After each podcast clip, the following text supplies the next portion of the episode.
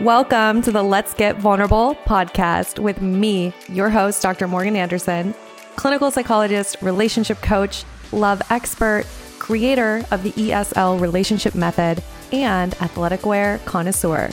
My mission is to help you raise your self worth, have great relationships, and step confidently into the next level of your life. Each week, two episodes will air featuring expert advice, live coaching, and tips showing you exactly how to improve your life and attract great relationships. You deserve to feel empowered, secure, and loved. So buckle up and let's get vulnerable.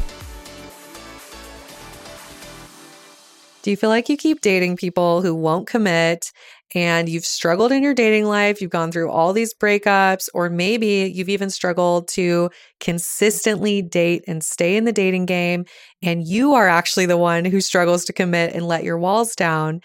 I know how exhausting this can be when you have this desire on your heart that you really want that partner, that best friend, that person to build a life with and yet your dating life is just going nowhere and you can't seem to find a person to build a healthy relationship with.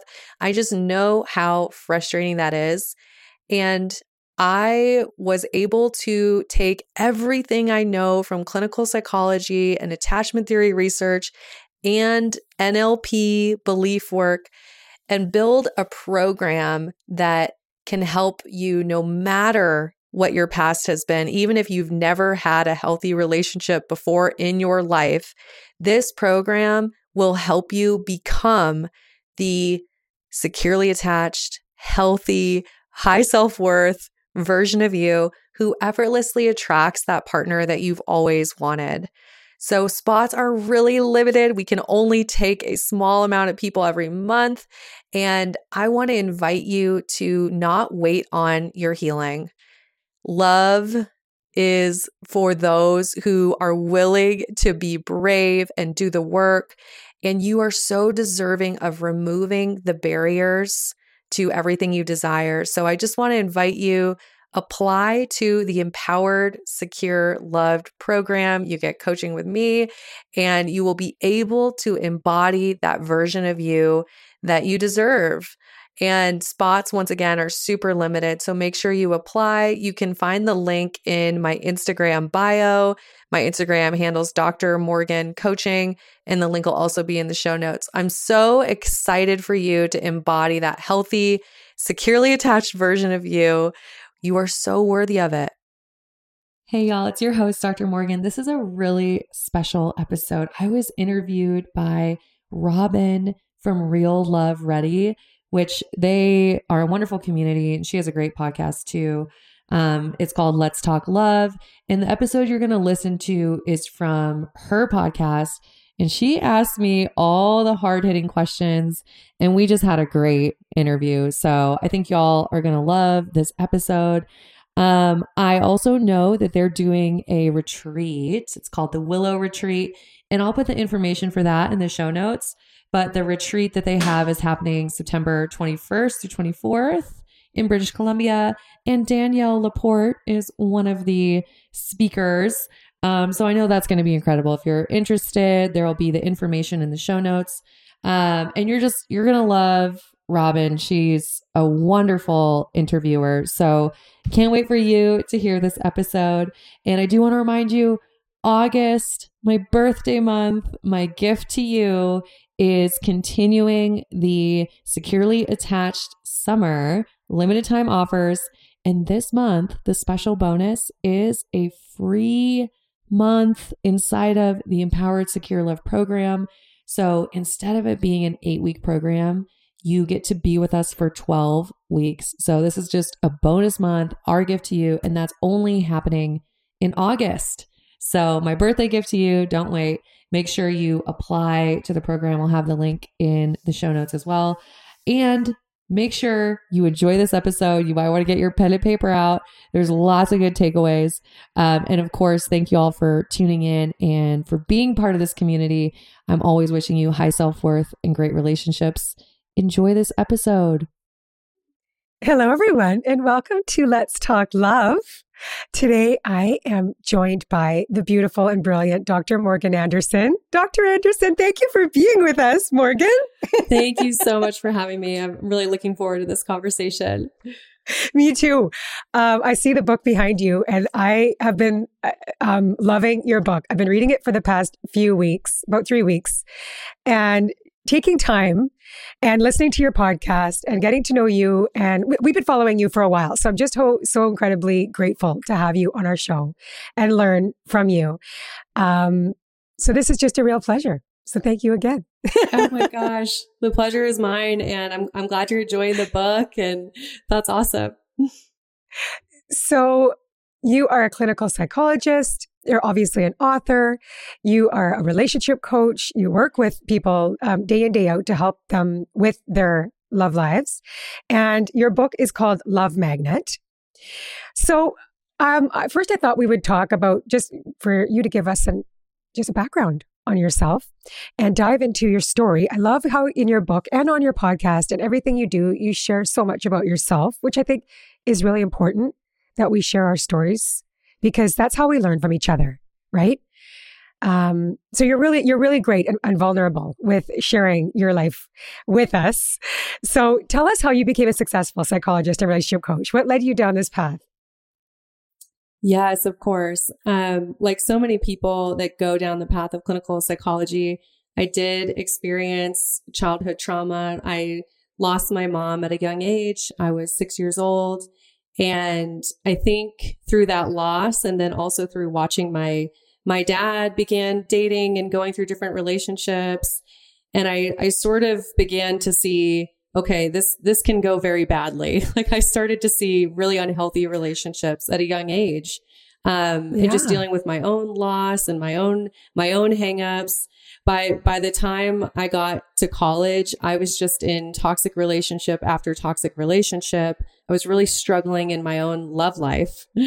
Right? We we become experts in the areas that we struggle in ourselves. We right? need to learn, right? Yeah. Yep. And then you know, I talk about this a lot on the podcast that I had a rock bottom moment. And for me, it was after dating a narcissist. I was in a relationship with a narcissist for a year and a half. And it did end in filing a police report and I had very low self worth. I was completely isolated from my family and friends. And I was just in this place where I knew I could not keep doing the things I was doing in relationships. It wasn't healthy for me. And it was this decision of I can keep numbing this and doing this again and again, or I can choose to heal. And thank goodness I chose the path of healing and I dedicated myself to studying attachment theory in my doctoral program, working with couples. I just committed to, I will figure out what it takes to have a healthy, securely attached relationship. And that's what I've devoted my career to. And I've just been so lucky to help over 450 people now um, go go through the program I developed, and um, it works. And I'm an example that it works. I, I'm in an incredible relationship now, and so, you know, securely attached, healthy love is available. And, um, yeah, I love what I do. It's so much more than a job to me. It's a mission. It's a purpose because I, I know the pain of repeating unhealthy patterns over and over in relationships. Yes. We're going to talk all about the um, the course that you offer, and obviously dive into the book. I wanted to talk to you about this relationship that you had when you were in grad school with this narcissist, and what you learned from that. And I'm going to quote you from your book. It's you say, "It started out with fun weekends away, fancy dinners out, thoughtful gifts, and tidal waves of love and adoration. I now know what I was experiencing was love bombing. Six months in, our relationship completely shifted from pleasure to immense pain. The person I believed to be my soulmate became my worst nightmare." After six months of experiencing emotional abuse, my self worth plummeted to its lowest point, and I completely hit rock bottom, like you said. And you said at this point, I knew something had to change. So, and then you said, what I didn't realize was that I was paving the way through that relationship and that learning from that relationship into the career that you have now. Mm-hmm. So there was a few, you know, when I read that part of your book and your experience, I did want to talk about talk about like the narcissistic relationship, nar- narcissist that you're with, and how we can, because this is so common now, Morgan, is it not? Because mm-hmm. I think I mean, first of all, this word wasn't even in my vocabulary until maybe the last five years. It's now become this word that a lot of us are familiar with, and maybe looking out for these people that maybe um, exhibit these traits. So that's something I wanted to talk about, like the prev- how prevalent this has become. That strong women, good, you know, are, are being mm-hmm. um, involved with with people or that are that are exhibiting these traits, and why is that happening?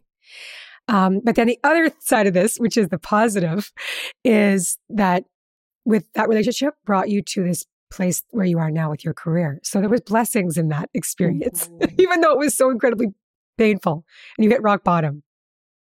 Yes, lemons into lemonade, you know, and I yes. it's so it's so interesting. This is kind of a side tangent, but he still finds ways to contact me. That's what narcissists love to do. They're very creative about still finding ways to contact you. So he'll find, you know, a different wow. Google voice number or something. Um, and he actually contacted me the other day and what I, all I said was, thank you for forcing me to heal. And then I blocked the number. Wow, Morgan. For sure. So, you know, it's so like. that was by text or was that by? Yeah, via text. Yeah. And, Good on you. And, and I think it's, you know, usually I never engage, but he was being very apologetic and who knows, maybe he's doing a ton of work on himself. I have no idea where he's at, but it's so beautiful that I am in this place now where I just have immense gratitude for that experience because it was so, so painful that it did force me to heal. Yes. Yeah. And help so, all these people now. So, yes. Yeah. Yes. I mean, there was blessings in that. So, yes. Um, let's talk about because you, you do a really great job of breaking down attachment theory. And you say that women need the science of attachment theory to change their dating lives. Can you explain this and why you actually integrate so much of attachment theory into your work and helping people find yeah. good relationships being yeah absolutely i i would love to um and i think just back to your your other question about how do we just you know realize who these people are and how can you spot a narcissist one of the things yes. i want to point out is that when we have an anxious attachment style or when we are highly sensitive people um, which is very common with anxious attachment that can make us more susceptible to these kinds of relationships. So I think it really is up to us to take ownership for whatever we can. But then there's also this really important acknowledgement that this can happen to anyone. You can get in a relationship with narciss- with a narcissist no matter who you are. I've worked with yes. doctors, lawyers, CEOs of companies, people who are very high up and you would look at them and go, how did this happen? And narcissists are very good at what they do. Um, and they, they will prey on people who are highly empathic um, and people with an anxious attachment style a lot of times. So there's both of the the compassion and the grace of this can happen to anyone and let's do everything we can to take ownership for how can I attract a healthy, securely attached, great relationship. I, I think it's both. Awesome. And so. I think that that's what we're going to dive into this in this conversation because we, we've done a lot of work and talk uh, around attachment theories on our show. Um, but you break it, how can you break it down in, in like a, a palatable way, in, in, a, in, a, you know concise, so we can get more into your book. I love it, but I it is a big it. part of your book. I get it. Yes, yeah. I always tell people attachment theory is the missing piece of the dating puzzle or the relationship puzzle, and when you really understand it and then apply it to your your relationship life, it makes a huge difference. Um, attachment theory essentially is the science of why we do what we do in relationships and why we are attracted to the people that we are attracted to. And with that understanding comes compassion. With compassion comes change. Um, I do have a great quiz. If your if your audience wants to take a quiz and learn what their attachment style is, you Definitely. can go to the the link in my Instagram bio, Dr. Morgan Coaching on Instagram. There's a link there. Um, I think it's really important to tell people this is a tool for understanding. And I need you to know that you're not doomed to whatever attachment style you have and that there's so much research out there, including my own experience and client experiences that show that you can always move towards secure attachment no matter where you're at or what your past has been. So I always want to lead by saying that and that it's just a tool for understanding ourselves. And there's four main styles. We have anxious attachment, avoidant attachment, disorganized or fearful avoidant, and then secure. And secure mm-hmm. is where we all want to be. Um, I'm happy to break those down really, really quickly. Sure. Okay. With with anxious attachment, I think the best way to understand it is you are prioritizing the relationship above yourself and you have this fear of abandonment where you're putting the relationship on a pedestal and you're really doing everything you can to maintain the relationship. And then you also really struggle to internalize reassurance. So any reassurance you get, it's really hard for you to accept it. Hmm. So yeah. I know a lot of people listening, you're like, okay, that might be me. This might be you if you're sending 15 text messages when you don't get a response. If when you don't hear from your partner, the first thing you're thinking is, ooh, maybe they found someone new and they're no longer interested in me. These people catastrophize relationship endings a lot. Um, it's a, it's a really painful experience. Yeah. Yes. Could be like you're also, let's say you you are texting and they're not texting back. It's like, oh, I said something wrong in the last text. Yes. You're like, it's it's me. It, I did something wrong. I'm yes. I'm this. I'm that. Yeah devaluing self, which is what you're talking mm. about there, where you are, you know, you're being self critical, you're finding things that are wrong with you, and then overvaluing your partner. Totally. Okay. And then we have avoidant attachment, which is the opposite here, um, where you are hyper independent and struggle with intimacy and closeness. And a lot of times, avoidantly attached folks have beliefs that they're not a good partner or that they're going to fail the whole relationship in some way. Um, and they also have beliefs that they will lose their freedom and that they don't want to be depended on and they struggle to depend on anyone else. So they, they really struggle with maintaining intimacy. And there can be a, um, what's the word I'm looking for? You you can put yourself above others. So there might be some devaluing grandiosity. Yes, thank you, grandiosity. You might be devaluing your partner a bit. And actually, Robin, I think this is where people will sometimes confuse avoidant attachment with narcissists. So I think there is a really important distinction. Okay. Yeah. So with a narcissist, the devaluing is about control and manipulation. With the avoidantly attached person, it's about their own fear of intimacy. So okay. I just, I like to say that because I, I do think I see that kind of get confused a lot. Um, and then the third attachment style is disorganized attachment or fearful avoidant. And this is highly correlated with childhood trauma. And it's about 5% of the population. And this is the pendulum swing between anxious and avoidant, where someone is constantly going back and forth between the two styles. And it's unpredictable how they're going to show up in the relationship. And as you can imagine, this is a very, very painful attachment style. Big time. Because if you're in a relationship with somebody like that, you don't know how. There's just no predictability. You're that that would be very difficult. Yes, and I, under, I and I could see how that would relate to a childhood where there was there was very little stability you don't know, you know, that child is just having to adapt, but at a whim almost. Mm-hmm. Um, so that's, that would be. Hmm. And they're not getting their needs met. So you think about it's like, okay, this is a child that's not getting their needs met. So then they learn these different strategies and they're not getting their, their needs met through either strategy, but they just have learned both ways and they just keep trying both ways to try to connect, but neither one's working. So, so much yeah. compassion for people who experience that. It's really painful. Yeah. And then so, the final style. Oh, please, yeah. Secure. the, where we all want to be. I love talking about secure attachment because this is where we all want to be. And with secure attachment, we value ourselves, we value our partners, we really appreciate our own independence, and we also want to be close with our partners and depend on our partners. This is that beautiful term, interdependence, not mm. codependence with anxious attachment, not hyper independence with avoidant attachment, interdependence where I can depend on me and I can depend on you. And we can grow together and, and build a healthy long term relationship where my self worth is not dependent on you, but I do value intimacy and, and value building something wonderful with a partner. Yeah. So let's talk about um, emotion, like being emotionally unavailable. So there was a time in your life, you share this, when you were not emotionally available. Like you said, there was a time when you were dating when you should have been healing. And I Yes. think that's that. Like I think uh, like so many of us have done that, right? It's like you the, and and I think there's this this thing in our culture too. It's like this whole thing. It's like eh, there's something wrong with you if you're single. Are you kidding me? It's a beautiful thing. Like let's just be let's honor the person that is taking time to just be like. Why are we like so stuck on having to be in a partnership? And if it's wrong, it's wrong if you're not. Something wrong with you.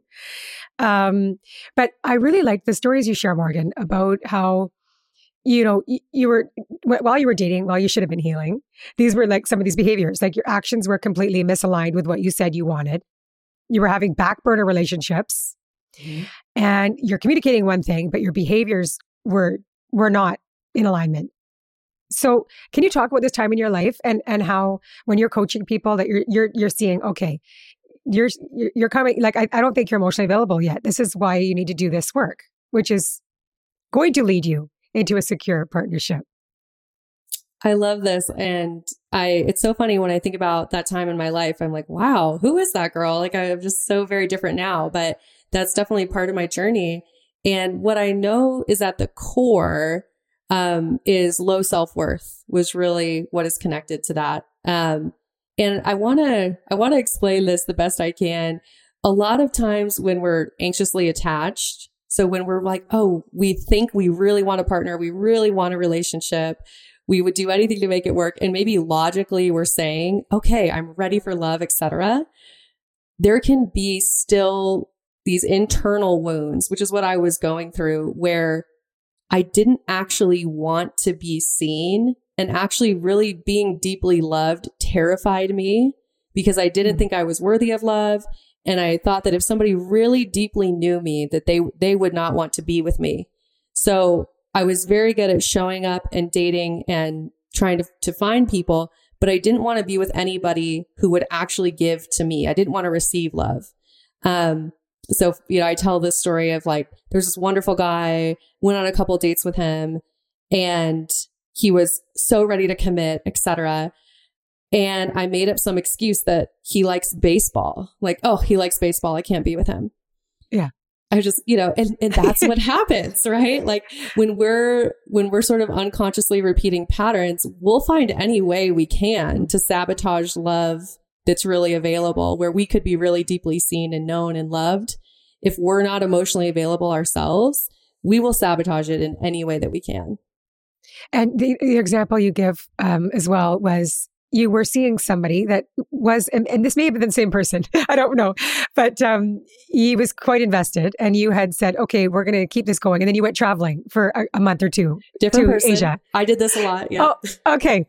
um, but saying that, okay, I really want, but then you're, you know, you're being, of course, you're traveling. Yeah. You want to be free to, but he's thinking, because you communicated, I thought we were together, like, uh, you know, and Right. so that was a sabotage.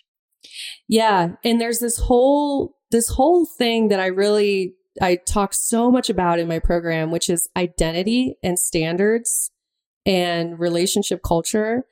And I think when we don't have clarity on who am I at my highest and best self, what does it actually look like for me to show up as an emotionally available partner, for me to be this amazing partner that I want to be? What does that actually look like? If we haven't developed the clarity on that, we run the risk of just looking for it in everyone else without calling ourselves out on it, which is exactly what I was doing. And I think a lot of us can relate to of, oh, we want this incredible partner, but maybe we haven't done the work ourselves to show up to our own standards, right? Yes. And so you have something called that you you guide your clients, your patients and clients through um, relationship inventory. And so is that part of the relationship inventory?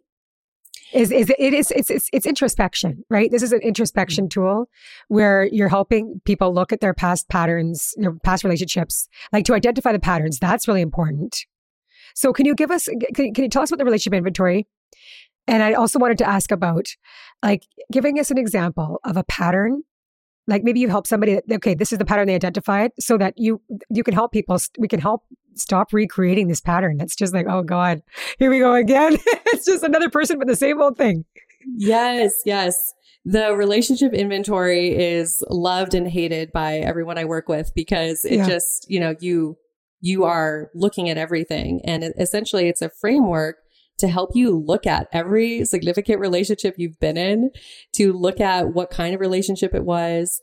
And I have people answer a set of questions. The questions include, did you know you were loved? Did you feel seen in this relationship? Were your needs met? So they're very deep, deep questions that we're looking at. Um, and yes, when you look at all your significant relationships, you do see the patterns. And then I have another exercise, which I believe I talk about at some point in the book. And, and this is all in the book, which I love. It's yes, like, it is. I know. Everybody has know, to read your book. It's so great. Honestly, it's, so, it's, it's, it's fantastic. So, yeah. Thank and it's you, funny Robin. too. I love your stories. Thank you. It's experiential. You know, I didn't want to just yeah. talk. I wanted people to actually do the work as they, as they read this book. But, um, there's another exercise where I talk about repetition compulsion. Yes. And this is, I always say this is probably the best thing Freud ever did was he talked about this. Um, there's a lot of stuff from Freud that, you know, we don't, we don't like. It's like not relevant, but repetition compulsion he talked about. And it's this idea that we are repeating dynamics in our adult relationships that are unfinished business from our childhoods.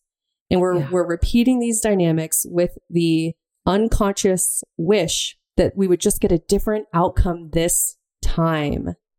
With and this person. Yes. Yeah. This one will be different. Yes. This time it'll work out. I'll get them to love me this time. So, you know, that, that question you, you asked me about what's a pattern, a common pattern I see is just the, the person who is attracted to the emotionally unavailable partner who can't really show up for them. Maybe it's somebody who pops in and out of their life I talk to people all the time that have been in those kinds of relationships for years. We're talking years, wow. right? Of like people yep. who pop in and out. They can't really give to you consistently, but yet you're still wanting it to be different.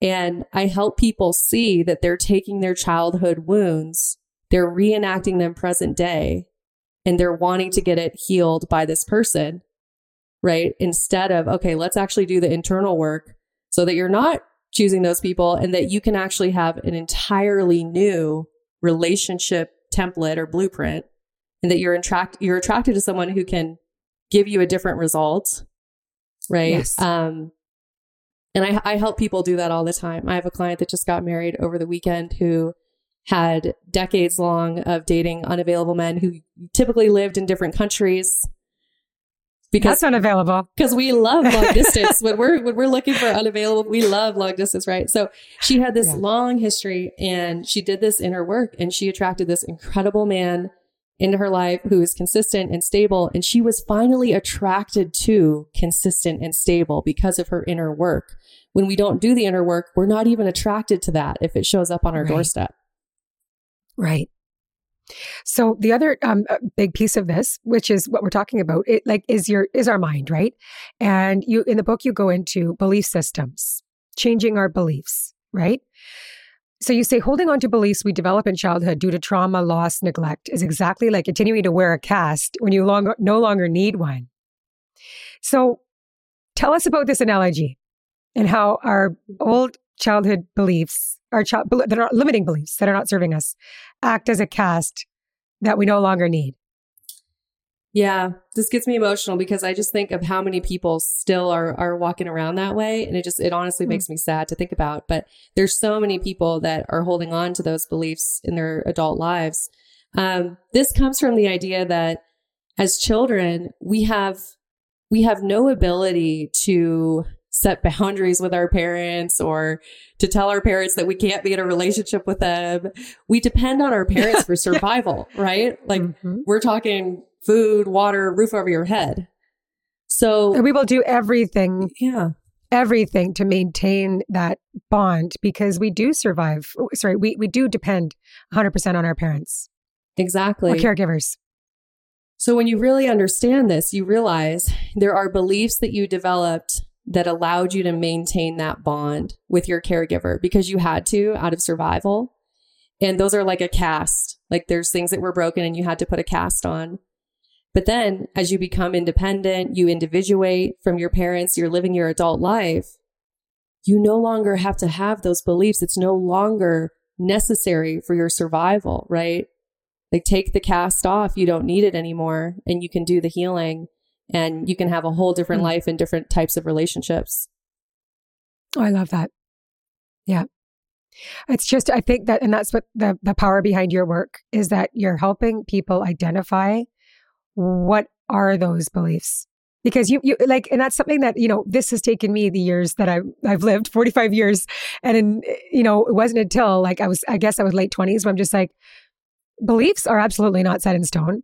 I could I, i'm changing my beliefs all the time. And i want to be flexible about that. Like that belief may not belong to me at all. I've been believing it because my parents believed it or or my friends believed it or this is what i was raised to believe right? It's just like but that doesn't suit me. Those beliefs like I, I could think of so many things that i don't believe anymore that i used to right? I love it. Yes. It's so powerful. And, and I'm so glad that you've realized that. And I just, there are so many people that haven't that, they don't, they don't even know that they have beliefs. So then how can they change them? So yes. I, I think it's so important that we just talk about this as much as possible and people begin to realize that you can completely change your life when you change your beliefs and thoughts and behaviors, but the beliefs really help. Okay, so I love this this term that you coined that you um, are helping everybody become that are looking for love, dating scientists. So, um, tell us what it means to become a dating scientist, and then I wanted to get into yeah, this is great. We're going to get into the dating now. It's so fun. I love it. I love it. Yeah, this this term is so helpful because I think so many of us can go into our dating lives with so much emotional emphasis and we can get into a very subjective space and we're telling stories yes. and you know you if, if you're anything like me like maybe you meet someone and you're like ooh this is the one we're gonna oh, we're gonna get oh, married oh god and- how many times have we it, we've all done it it's the fairy yeah. tale thing it's just ingrained in us uh, yeah the fairy tale. So I love to have people think about, okay, I am gathering data I That's what gathering you're doing. data. And please, please, please, if you are dating, I want you to think about it matters how you feel when you are with them. Do you even like them? Do you like how you feel when you're around them, right? Instead of, yes. oh my gosh, do they like me? Does me? he like me? Does she like me? Yes. You're, you you like, it's like, this is so important.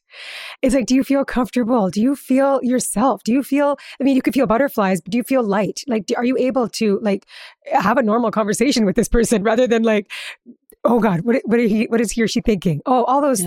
things. The right person for you will help regulate your nervous system and you will feel more like That's yourself. a good one. That's good, Morgan. Yes, the right person will help you regulate your nervous system. Oh, yes. So this is what the task is, if you're dating. It's like you become this dating scientist. You're an information gatherer. Mm-hmm. You um, you talk about the power of curiosity. It's hot to be curious, right? Yes. It's your, you say curiosity is your superpower.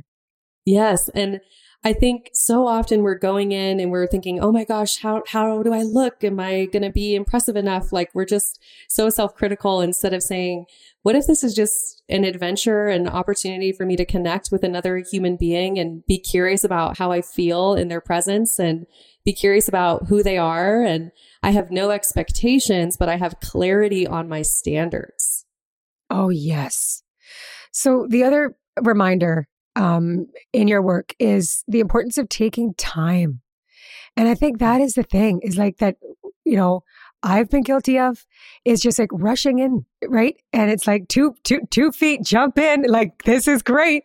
And I'm like, and I, and I could, I see that happening, right? We see that like all around. I know you do with your clients. It's like, um, and you know, I, I, interviewed Dr. Nazarzadeh and Dr. Helen Fisher, mm-hmm. and they both ex- express how important this is. Right? There's science, and of course, this is your work too. There's science to back how important this is because the first stage is infatuation, and it's just like your brain isn't operating properly. your brain is actually tricking you, um, and it's like this biology thing that you're like drawn to not see the flags that are being clearly presented, but you're not seeing them. So let's talk about time and how you coach people into that because, like, give it months, give it weeks, give it years. What is the rush? Right? I, yeah, I love it. I love it. It goes back to beliefs a lot of times because I truly believe that if we're rushing, a lot of us have outsourced our self worth and we just want oh. this uh-huh. person in our life. And if we can have them, then that means that we're good enough. So we're placing our self worth into somebody else's hands. So that's one perspective. And then the other thing is, I just want people to realize how valuable the relationship space is in their life. Like you have this finite amount of energy and time. And you want to intentionally invest. You want people to earn your emotional investment, to earn your vulnerability. And yes. I, I think of it as kind of like stock market investing a little bit.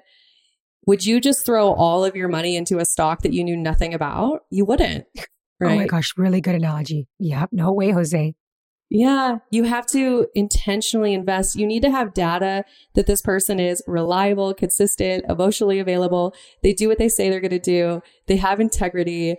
Like you, you have to give yourself time to gather the data and not just by words, but by experiences and actions and how you feel. And once you can get into that scientist mindset and really slow down your investment, you'll realize you enjoy the process so much more and and you're getting to feel securely attached as you're investing because secure attachment requires data that someone is going to do what they say they're going to do stable consistent emotionally available right? And how we start a relationship determines what it's going to be like for the life of the relationship. You're building your relationship culture early on. So people yeah i mean i can't say it enough you that's a really to, good point yeah you're building your relationship culture early on. Yes. Yeah. And you're you're not going to be able to see um you're not able to gather this data in a short period of time. Like you're going to be need, needing to see this person in all different settings. Yes. Like over over like five, six, seven, eight, nine, ten dates, right? With your family, with your friends. Oh, going grocery shopping. Oh, now we're gonna go on a little trip. How how is this person going to be while you're traveling with them? Um, yeah. in many different like and what about your first hard conversation or mm-hmm. argument. How is that going to go? So all of this is all part of your information gathering. How important. Yeah. Yeah. I always and so, I feel like this this kind of makes me sound um I don't know. It probably makes me sound like I'm about 75, but I'll say it anyways. I I really think it's interesting how people will engage in physical intimacy, which I have no judgment on. It's like of course there's physical needs, but if we'll do that without even having had an argument with someone. So you don't even know how this person will navigate conflicts, right? Like mm I, I want to know that because to me, physical intimacy is a big emotional investment. So I want to know how does this person navigate conflicts? And I would want to know that before having physical intimacy. So I just think it's really important to, to think about, do you know what your emotional investment is going to be with certain experiences. And you have to say, how do I maintain secure attachment? Maybe visiting your family three weeks in is too much too soon, that you don't have a secure enough base to support that level of intimacy. So I always want people thinking, are we securely attached enough to support being this vulnerable and making decisions based on that? Oh my gosh. Morgan, I really Okay, I have never heard that before. I don't I don't remember reading that in your book, but I love that about like what is conflict going to be like? Like let's navigate that first before we sleep together. Because that's the thing, especially about women, um, is that we get so attached when we sleep with our when we sleep with somebody else. It's like this it, and that's primal and it's also it's yeah. just like okay, now I'm way more in, right?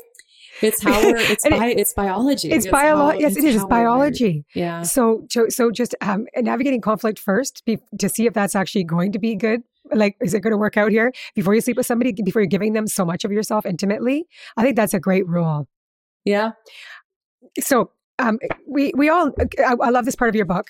Um, page 10 it starts at page 102 101 to 10 it's, it's your flags right red flags yellow flags green flags so I think I think a lot of us will know, like, eh, be able to say, okay, these are red flags. I would like to go maybe over a couple if we've got time, but really, where I was like, oh, let's spend more time on the yellow flags because yellow is like caution. like I think I think we all kind of understand red and red and green, but it's the yellow. I was like, when I read these, I was like, oh, this is good. So, do you want me to read a few, or do you have like you, like do you do? You, please yeah. read them. You can remind me because yeah. You tell me. Um, so arrives late to the first date. Mm-hmm. Yeah, I mean that's a yellow. Yeah, I, I was like, yeah, that's totally yellow flag. Makes a few jokes that are meant to be funny but hurt your feelings. Yeah. yeah. For sure. We don't know if this is someone who they just have a sarcastic sense of humor and maybe that's how they are with their friends, Or is this a sign of avoidant attachment? Because that's something that avoidantly attached folks do to kind of slightly devalue you is make fun of you. Oh. So Oh. there's definitely data to be gathered there. And then also with any yellow flag, I want you thinking if I give feedback on this, so I tell the person how it made me feel, does it change? That's why it's a yellow oh, flag. yes. Yeah. Oh, I love that. Okay. Bec- and, or is it complete defensive? And I didn't do that, or, uh, right? Because that would turn into a red flag. Yep. Okay. Love it. Shares that he prioritizes his career and that this is why he hasn't found the one. When I read that one, I, I talked to my best friend about this. I was like, ooh, I've never thought of that one. That's like shots fired at like 60% of Yeah. all the men out there. Um, so yeah, this one once again highly correlated with avoidant attachment style of partners who are, and this happens for women too. It's not just men.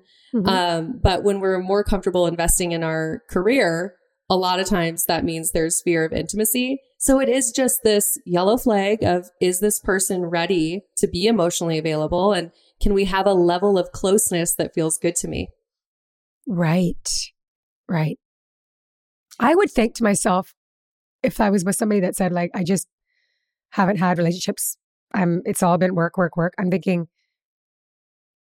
because I know how important my relationships are in my life. Like they are my priority, my top. And it's like that's exhibited in my actions, right? So what is and if he is and he or she is saying relationships are my top one in my life, it's like, well, that doesn't actually fit with what you're telling me. Right? Yeah, it's a yellow flag. Absolutely. Yeah. Okay, let's go. Let's say one more. Um, shares that he struggles to open up and finds it hard to express himself, but he wants to work on it. Yeah, that, and I think I love that one because at least there's ownership. And if someone is expressing that to you, that means that they're aware of it. So I think it's all about this curiosity of can they work on it? Can we still co create secure attachment as a couple, even if that's something that they're struggling with? And you just won't know until you gather some data. Okay, there's two more things we have to talk about before we before we say goodbye because I just like this is good. So I just love this this part of what, what you say. You say this on your podcast before as well as in your book. It's so funny, but it's also so true. You say we have to stop feeding the plastic plants. No more Mm. plastic plants. and like for those that don't know what this is about, it means stop giving your precious energy away to relationships that are going nowhere. Stop pouring like water or energy into partners that might look great, but have no capacity for growth. Yes. Like a plastic plant, no matter what you do, is not going mm-hmm. to grow. That relationship is not going to grow, and that person is not invested in their growth. Oh my gosh. Start acknowledging that a dead end relationship is a dead end relationship. And no matter how much you give to it, it cannot, you cannot make it grow. I know my people who listen to podcasts are always like, you need like merchandise with stop watering plastic plants, you know, because Yes, It you is- do. it's so powerful once you understand this metaphor. And I think it's, it's really, it's helpful for you and it's helpful for the other person because you realize it's not that maybe they do want to grow, but they simply don't have the capacity. A plastic plant cannot grow. It's, you know, it's not capable of it. So when we realize that about people that maybe we really want them to grow and we think if we, you know, move the plant into some sunlight and play it some special music and dance and sing to it and maybe we'll make it grow. Um, but if you start to realize that it's not that they don't want to, it's simply that they can't, right? So right. This is for everyone who's trying to get their partner into therapy, who's trying to give them all the attachment styles books, and who's trying to um, get their partner to do better in their career. Like if you're doing all these things and trying to change someone and nothing's happening, you know, or maybe they're not committing to you, you're doing everything to try to get them to commit. You have to believe people when they tell you what their capacity is whether it's through words or actions, you have to believe them and you have to say, I'm going to water a plant that can grow. I'm going to pour my energy into a relationship that is good for me, that grows with me because my energy is so precious. I'm not going to waste it on something that can't grow. That's right. Beautifully said. It's just, I, I just love it so much. It's just such a great, um, it's a great lesson. Okay, so online dating do's and don'ts. And we're going to be talking a lot more about this on the IG Live next, which I'm so excited about. But before we close, I just have to go through a few of these with you because there was some great learnings in here. So, um, the first you say is that we have to have a positive mindset. Like if you're going into this dating, if you're going into dating with a negative mindset, like you're going to be creating what you're like what you're putting out there. Mm-hmm. That's what it is, right? This one's so huge because I think there's a lot of negativity about online dating. Yes, And there is. It, it's easy as humans, we always focus on the things that don't go well. You know, we're very mm-hmm. good at focusing on pain or the things that didn't go well. And a lot of times we'll just focus on that because remember, we're, we're wired for survival instead of pleasure. So the brain likes to focus on the things that don't work out or that don't go well. But I would have people think about what's the best case scenario? What if things do go well? What does it look like if I enjoy dating apps and dating in the process? What would that look like? You know, so just the mindset's huge because, yeah, if you're like, ugh, these dating apps, or you're not showing up for it, you're just going to cr- create a miserable experience for yourself. Yeah. Okay. The other rule, I love this that you teach is like, okay, well, first of all, the understanding that I don't think a lot of people do understand is that the dating app is for introducing people. It's like, um, what do you call it? It's, uh, Opportunity rela- it's not- creation. Sorry? I, oh, uh, I'll refer to it a lot of times as opportunity creation. So it's just a tool Right. to create opportunities. It's not a relationship building tool. So you need to get off the app and you do advocate like within a week. You want to meet that person or bye bye. Right? Oh, absolutely. Yep, absolutely. Yes. And if if you're not meeting in person, I would say at least you're having a FaceTime call, but you need to Right. be off of the app. Yes. Don't waste your time messaging this person for weeks and weeks and weeks and building a relationship, which is not a relationship, over text. No. No, you don't want a pen pal. It breaks my heart when I talk to people who say, "Oh, I've been messaging this person for 6 months." I lose my mind when I hear that. No, no, no, no, no. Yeah. You need to figure out is this worth my energy investment? Remember, the scientists, so you need to be able to gather the data and the only way to do that is to get off of the app. Yes, totally. Okay. And really, um, the other thing you say is that you have to create a dating routine. I really liked this, Morgan. You suggest people create a dating routine. And it's like it's like a gym, a gym routine. I get this, right? Because we we have to we like we we have to go to the gym because well, we go to the gym. If you do like it, that's great. But you do it for your health, your well being, and for you know to keep Yeah. It gets improve you to your life. closer to where you Yeah. want to be and closer to your highest and best self, right? So you know it's an investment in you. Yep. But you're not going to the gym five times a day for an hour at a time. No. yeah. And you're not saying, oh, I haven't gone in six months, so I guess I should go for seven hours. Right. so what you're saying is create a routine. You want to Yeah. carve out, you say, what is it, 20 minutes, four times a week? Yeah. is that like a, yep. okay, an hour a week. Yeah. You want it to be sustainable because we do have to stay in the process of finding our person. We can't just get, I see this so much where people get in it and then they get out of it. They say, Oh, I'm off all the apps because I'm sick of it. And you have to be able to stay open to opportunities. That's how you meet your person. So you need a sustainable dating routine that you're going to stick with that hopefully you can enjoy. You know, I talk about like play your favorite music or get your favorite drink and make it an enjoyable experience, right? Just like you want a sustainable gym routine, you need a sustainable dating routine. Yes. And so you want to have, I liked this, you like at least if you can, one date a week. And it's in your schedule, right? So, and if you can't, if you're not having a date one on one with another person, date yourself. It's part of your dating routine. So you, you're going to go out and go to a movie by yourself or go, go enjoy, pick a friend and say, let's go on our, it's, it's my date night. I don't have um, somebody to, to go with, but, or you just go and enjoy a nice meal or a nice walk, right? That's, it's part of your dating routine. I like I- that. yes, I love that you are talking about this. This comes from Bob Proctor. Um, he always says, make the space in your life for the things that you desire. So if you desire love, you need to make the space for it and carve it out. So if the space isn't there, it can't come in. So it's this idea of it's love for yourself, love for a partner, love for a friend, but you're creating this space in your schedule that's carved out for love. Yes. Wow. Well, Morgan, I want to thank you for everything that you're doing to help people find love and secure attachment, secure relationships. And I loved your book. We're going to make sure we put this on our on everything we're doing to promote this podcast and the IG. And I recommend anybody that's wanting um, to learn because you know you could be in a relationship. I mean, I learned a lot, and I'm married, right, yes. from reading your book. I mean, there's just a lot of beautiful tools and lessons in here, and introspection, which I think is always so important.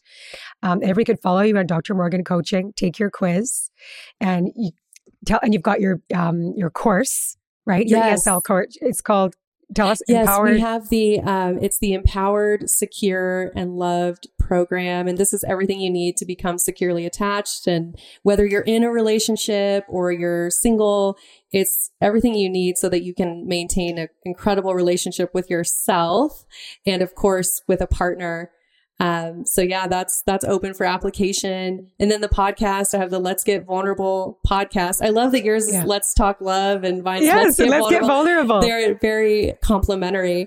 Um, yeah. And I and I just want to thank you for all that you do. And I know you have an incredible community. Your podcast, the events, it's it's so amazing to see all that you're doing. So thank you oh, so oh, thank much you, for hosting me. Yeah. Oh, thank you. Well, I'm going to close um, our podcast with a blessing, and it's from your words and your sentiments. So may we all become love magnets, allowing us to transform the way we see ourselves, empowering us to develop the healthy, stable, resilient relationships that we desire.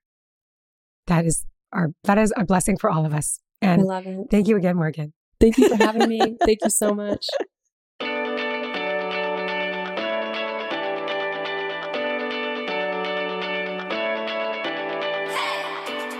You guys, thanks for tuning in. I really appreciate each and every one of you. The best way that you can thank me is by sharing this episode on Instagram, Facebook, and making sure that you tag me at Dr. Morgan Coaching. And it would really mean the world to me if you took just two minutes to leave me a five star review on iTunes. This podcast is not free to produce, and the more that you help this little show grow, the more people will have access to this valuable information. So until next time, I'm wishing you high self worth and great relationships. Thank you for being part of this community.